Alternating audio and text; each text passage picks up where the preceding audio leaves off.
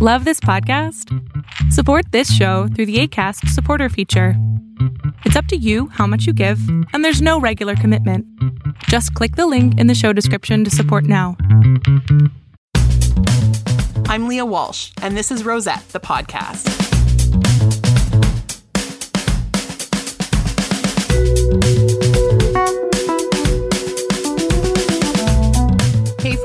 And welcome to Rosette the podcast. I'm so excited to be doing this very first episode with you. It's been a long time coming, and I'm so excited to be finally recording podcast episodes for this series that I'm doing related to ethical consumerism, ethical business practices, uh, fair trade, uh, sustainability, all of these different things that are really important in the world of business and the world of consumerism. So, thank you so much for joining me. My name's Lia Walsh. I am the owner of the Rosette Network, and what the Rosette Network does is it brings together a few different projects that I'm working on that have a focus that is sustainability, and that can be environmental sustainability, it can be social sustainability, doing stuff related to fair trade, which is a big chunk of what Rosette does.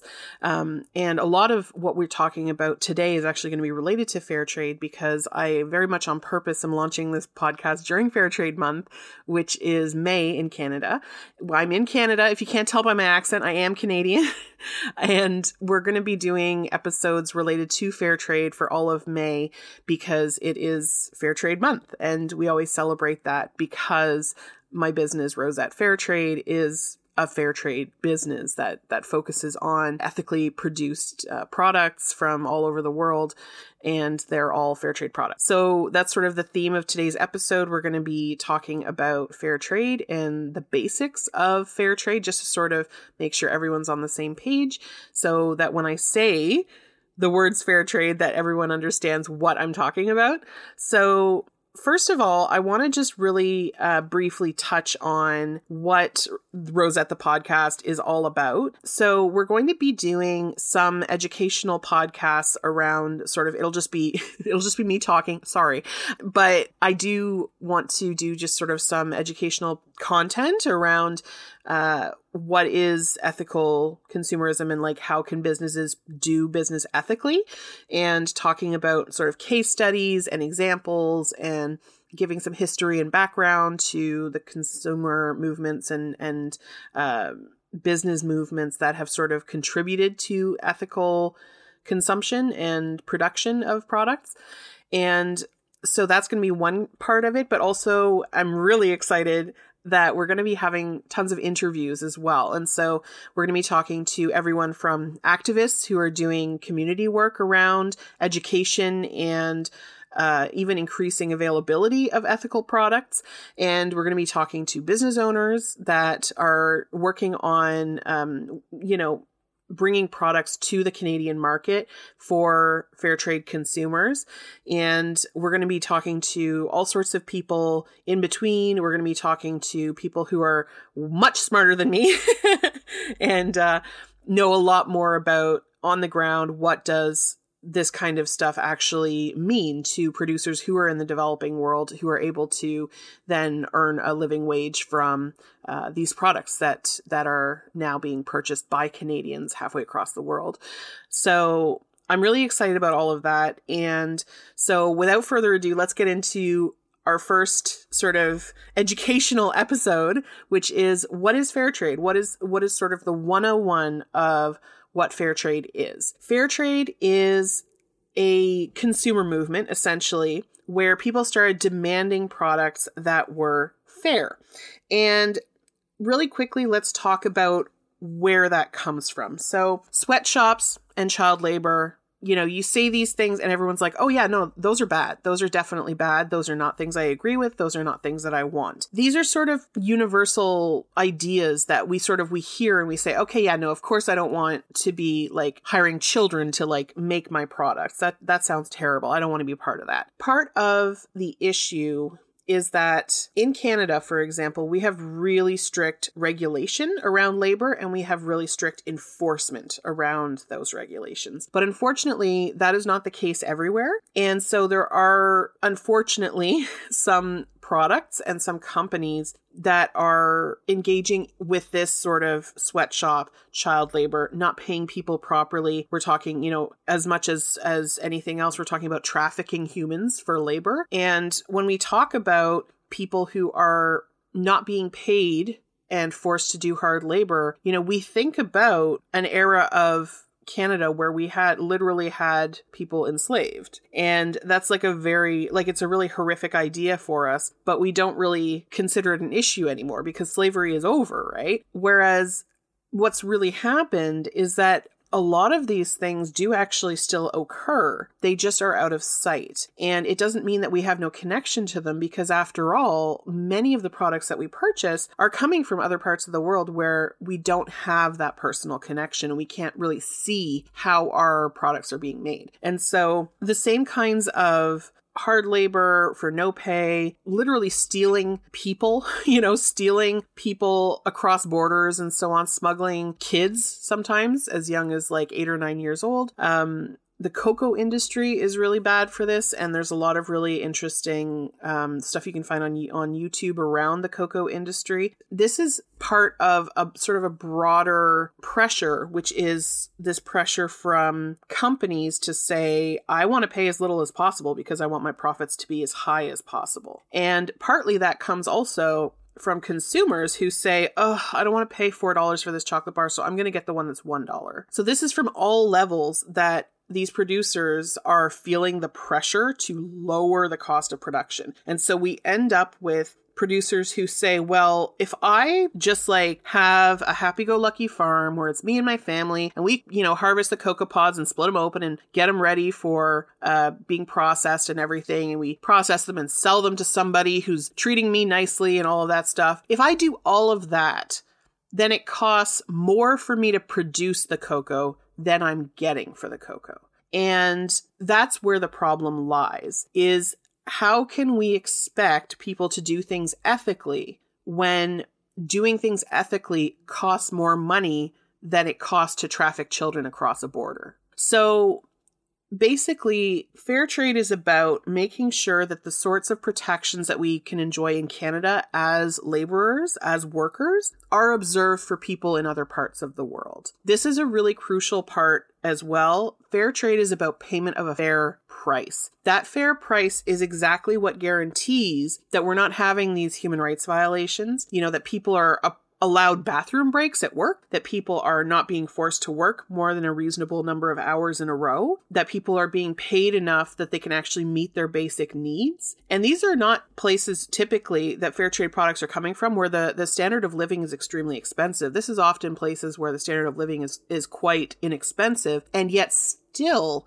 we see that a lot of these workers are not paid enough to look after themselves, meet their basic needs, and maybe, you know, send their kids to school. That seems like pretty basic. Um, so this is a lack, I think, of understanding. Uh, so I like to do a lot of education around fair trade because I don't think a lot of people who hear what fair trade is are like, oh no, no, I don't agree with any of that. I think most people are like, no, no, okay, yeah, that sounds that sounds pretty good. Um, I don't want a, a you know, a six year old sewing my soccer balls because their little hands are better to go in those tiny holes to sew them up. Um, which is an actual thing that happens. So I think you know, with this information, I think a lot of people really develop a lot more sort of compassion and passion around what they want to stand up for as consumers. And so it's sort of my job to go out there and educate people about like what the situation is so they can make an informed choice. I've said to a lot of people a lot of times in my life, you know, I'm not going to stand here and say you have to have this or this or this value. Your values are your values. I can't necessarily change that. But what I can do is change the information that you have so that you can make an informed choice that what you're choosing to do is in line with the values that you do have. If you're very like anti animal cruelty, but you're purchasing things that are tested on animals that are causing harm to animals, there's a disconnect there. You don't know that the product that you're purchasing is hurting animals or you wouldn't be doing that because you're really passionate about protecting animals. And so if you're missing that information, that education piece, then that's really easy to fix. Can I go to you and be like, you know what, you shouldn't care about animals? I mean, I can, but what's the point? You're you're going to care about animals, you know. I feel like for the most part, actually, you're going to care even more about animals if someone tells you not to. So I feel like that part is not really my place, and my place is to say like you are a compassionate person. I see that you care about your fellow human. Have you heard about some of these things that are going on in the world? And have you heard that there is a possible way for you to feel empowered in pushing back against that? And so fair trade is a movement that is working to empower workers primarily. There is an environmental component. So it depends which fair trade system you're working with. So there's different certifiers and uh, verifications throughout the world. You know, you'll have different organizations that are sort of part of this big collective movement of like, we want a fairer way to do trade. And some sort of labels that you'll see on products have slightly different standards, but they're all sort of under the umbrella of these basic principles of fair trade that include things like no child labor, that people get paid a living wage, that payment is reasonable, like the price is reasonable that you're paying for that produce or that product, that there's a goodwill coming into this trade partnership that you're not just there to squeeze that person as much as possible to make as much profit as you can that you're actually considering the well-being of the producers. Or sometimes it's um it's a handicraft like um like a maker basically who makes like cards or jewelry or what have you. There's always an environmental component as well. And the environmental component depends but you've got for example fair for life which is an IMO uh, branch, and their original organization was actually an organic certifier. And then they realized that a lot of the things in the process of ensuring that it was environmentally sustainable actually created social sustainability as well. And so they were like, well, let's have a fair trademark too. So they came along and they said, okay, we have this logo now, this, this fair for life logo. And this one means that it's actually fair trade as well. And so a lot of um, the standards are pretty high in terms of the environmental element. But of course, because this one started as organic, you can expect that like the environmental stuff is going to be extra important in this label. Whereas you have something like Fair Trade Federation, which primarily works with people who do handicrafts and like handmade items. And because those things so often are lower impact on the environment to begin with, like, you know, we're not talking about agriculture and stuff that really has a, a, an intimate relationship with the earth. So for Fair Trade Federation, you're going to have a lot of focus on the the treatment of the worker. And do they prioritize things like using upcycled materials to make the items that the person's making? Yes, of course. Do they prioritize handmade cards made out of recycled papers? Of course. Those are those elements are in there, but they may not be as adamant about every element of the environmental sustainability as another label is. There's always something there to put the focus on environmental sustainability, but it will depend what that is based on what the, the label is that we're talking about considered sort of the the gold standard for a lot of people is Fair Trade International. And Fair Trade International is the one that most people recognize. It's like a little it's a little dude who's blue and black and green and it, he looks like a little dude putting his arm up and he looks kind of like a yin yang as well. So if you've seen that little symbol and obviously like in the show notes there's all sorts of links to i'm going to put a link to all sorts of different stuff and one of them will be to a page that talks more about the fair trade labels and you'll be able to see it there but it's like this little blue and green I call him the little the little yin yang dude. That's what I call him. Um, so so this is uh, Fair Trade International, and this label in Canada is done by Fair Trade Canada, and Fair Trade Canada works with the Fair Trade International standards that are, by some, considered the gold standard of fair trade. So the strictest standards in the industry. And they have extremely strict environmental standards. They have extremely strict social standards. And they even have a premium, a fair trade premium that all of the producers are paid, which is above and beyond the payment of a fair price for their produce. So that premium is then invested in community projects that makes fair trade not just, you know, useful and, you know, more dignified for the people who are actually doing the trade, but also the broader community comes to benefit as well because oftentimes that fair trade premium, which they decide democratically, sort of within the cooperative, which is normally what we're dealing with with fair trade. It's often a cooperative. They democratically decide what is that going to be put towards and often it is things like healthcare education um, clean drinking water these types of things which of course don't just benefit the guy growing the cocoa beans or the person you know picking the cotton. It benefits every person who's in that area. Every single person now has access to that drinking water has access to you know there's a neonatal unit now available because they decided to make a, a like a prenatal center for people who are pregnant and who who needed obviously care. And it was this old, uh, basically someone had come in and said, I think it was the government was going to build a hospital, but then I guess the government changed or what have you, and they ended up not finishing the hospital. So what they did was they took this fair trade premium and they finished the hospital and they spruced it up and it's now a neonatal unit. And so now everyone for miles can come and have their baby safely in this unit where previously, you know, all sorts of people would have complications during pregnancy and obviously if you're not in a sterile and like safe environment that's going to be even more um, dangerous for the the parents involved and also for the for the potential for the child and so these types of things really benefit not only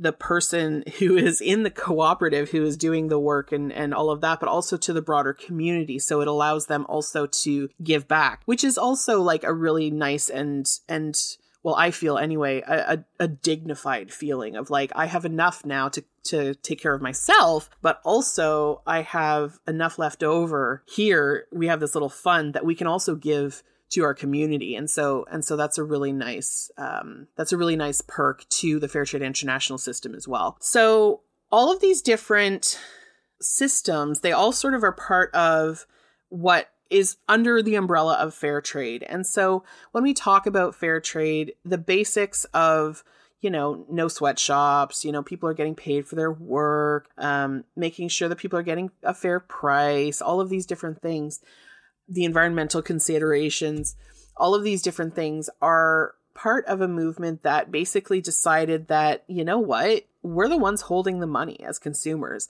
And we're going to take that money and we're going to put it towards businesses and organizations that we feel good about. And so the really nice thing is that fair trade is really empowering for consumers. There's this phrase we use in the community all the time that is vote with your dollar. So put your money where your mouth is, right? Put your money where your values are. And so fair trade allows consumers to do that because then they don't have to constantly research every single detail of every single product of every single step of production and all of that they can say okay i feel good about this system of fair trade therefore anything that has that mark on it, I feel comfortable buying. And it really takes out a lot of the like nitty gritty research required for every single product while also allowing people to buy in line with their values. So that's my briefer on what fair trade actually means. This is sort of Fair Trade 101. Obviously, we'll get deeper into these kinds of issues as the series continues. And as the series continues, I'm going to also discuss with my guests that I'm going to have on for interviews, you know, what is their relationship with fair trade and also with sort of ethical business and consumerism themselves. And also talking about other fun stuff. Um, I have a set of questions that are really fun for for my guests that I'm planning to ask every episode, and so we'll see uh, we'll see what kind of fun answers we get from those. My deepest thanks for joining me today on the first episode of Rosette the podcast. If you enjoyed it, please subscribe on Apple Podcasts and leave me a five star review. It helps so much. I'm a one person army and it's really tough to compete with these other huge podcasts. But if you subscribe and you leave me a, a five star review, it really, really helps to sort of boost the visibility of this little grassroots project. So I really, really appreciate it. If you have questions or suggestions of topics that you'd like us to cover, please email us at podcast at rosettenetwork.com. And I'll be so happy to look over your emails and do my best to cover the topics that you're sending in. And last but not least, thank you so much for joining me, and I'll see you in the next episode. Bye for now.